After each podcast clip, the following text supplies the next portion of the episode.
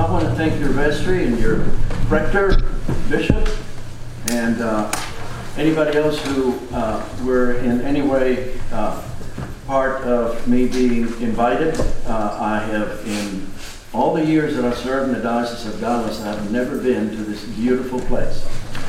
So uh, God continues to bless my ministry by giving me these kinds of opportunities. And uh, then also to see Chuck and Mary Lou is really a gift. I was telling them that just recently I was in uh, Washington, D.C., visiting with the oldest boy who, under Chuck's guidance and Mary Lou's uh, sustenance of Chuck, so that he could do what he needed to do, became an Eagle Scout, followed by his brother Todd, who was also an Eagle Scout. So uh, thank you again, Chuck, for that. It's really been a great part of their lives.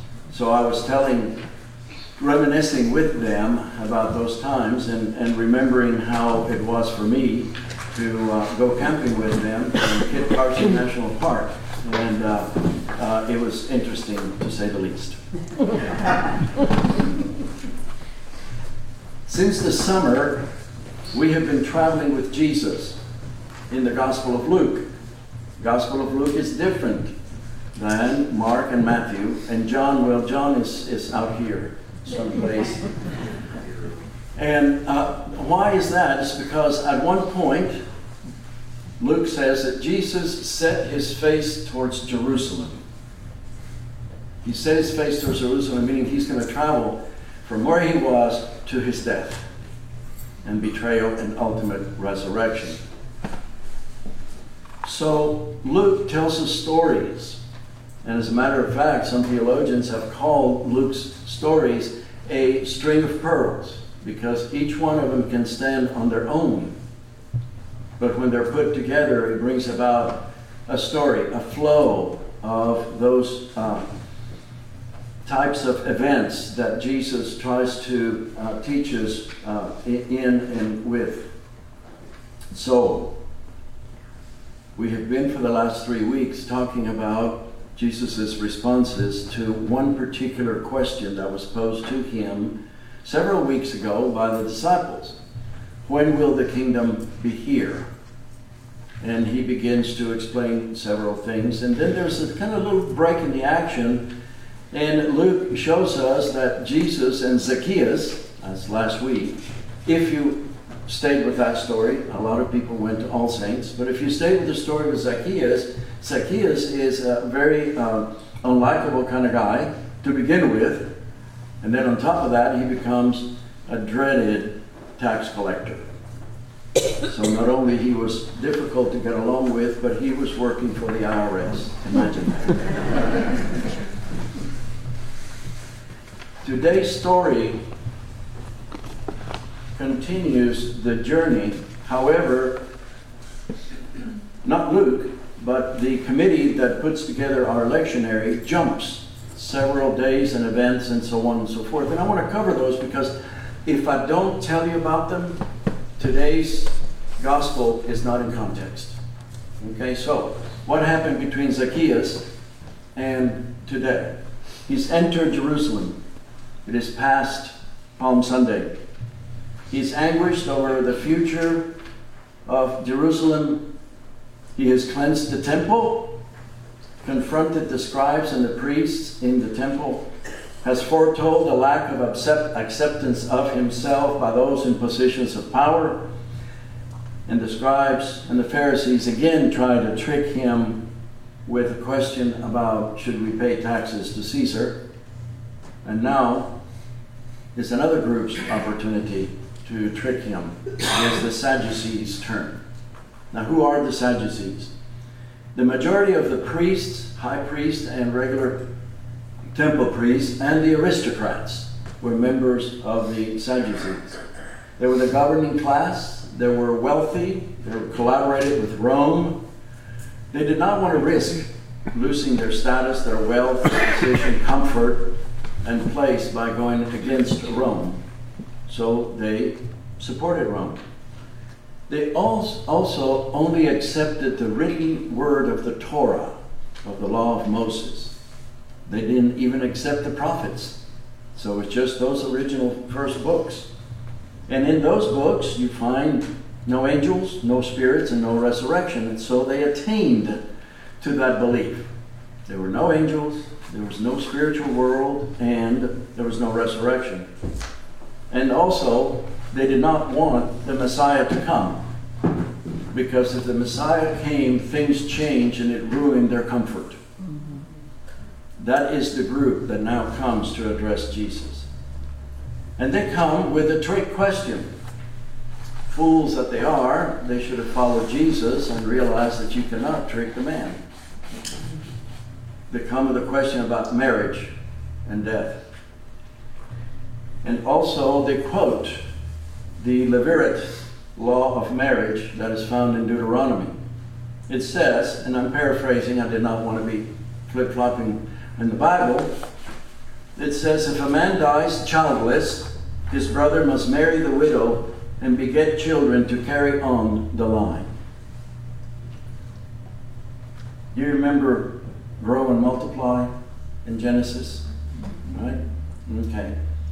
And then also, as outsiders, if you will, the Jews felt that they needed to grow their community.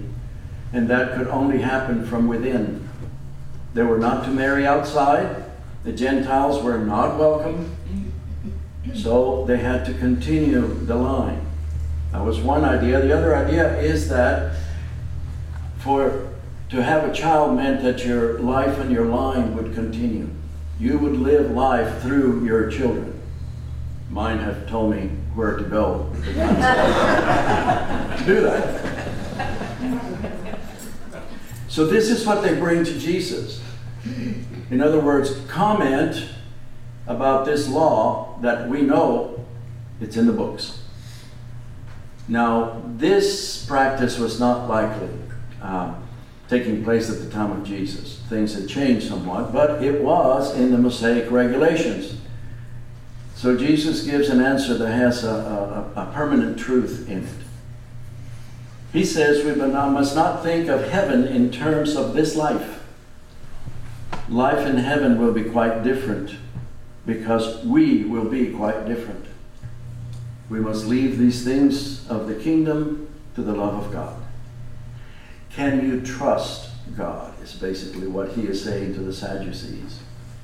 But then he goes a step further and he quotes Exodus 3 1 through 6, the story of the burning bush. Very familiar to all of us. Moses, or Charlton Heston, whichever one you'd like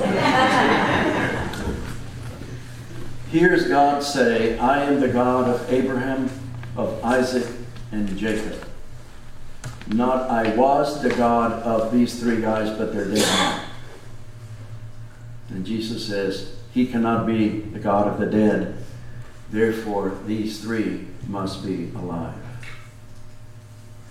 Former presiding Bishop Browning wrote in Day by Day the following The husband and wife who have died are alive to a reality we cannot grasp, a reality in which the boundaries of possession and narrowness which confines us do not exist. Do we know precisely what it will be like? No. You know why? Nobody's come back to tell us. Nobody's come back to tell us. Well, this is the way it is in heaven. Is there marriage in heaven? Jesus says no. Do we need to be concerned about that? Jesus says no. But the question, I believe, is is there heaven in marriage? Intimacy in marriage approximates our intimacy with God. In a marriage rite and ceremony, sometimes you will see the priest take his or her stole and wrap it around the hands of the person. That's where tying the knot comes from. And you know what that symbolizes? They're taking on the yoke of Christ. There's three persons in that marriage, not just two.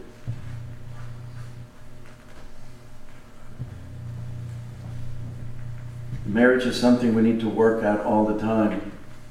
If you know that if you put off an hour's worth of work uh, in, in your home or your car, that you do damage. And sometimes the damage cannot be repaired. I did not know until my wife Nancy told me because of her brother living in uh, San Francisco that the Golden Gate Bridge is painted every day. They start on one side, they finish, and then they have to start again because the weather destroys what they did. And it might have been the week before, but they have to go back. So it's constantly being maintained, constantly being painted, constantly being repaired. Genuine relationships that we have require conversation, sharing, communication, and dialogue, among many other things. When was the last time that we, all of us, said thank you to our spouses? When was the last time that we expressed our admiration for what they have done? Garrison Keillor, I wish he still would be on the radio in Prairie Home Companion, tells the story of Florian and Myrtle. Every Friday night for 45 years, Myrtle prepared fried fish for Florian. He counted about 2,500 servings of fried fish every Friday night. But you know what Florian did? He always had something nice to say about the fish.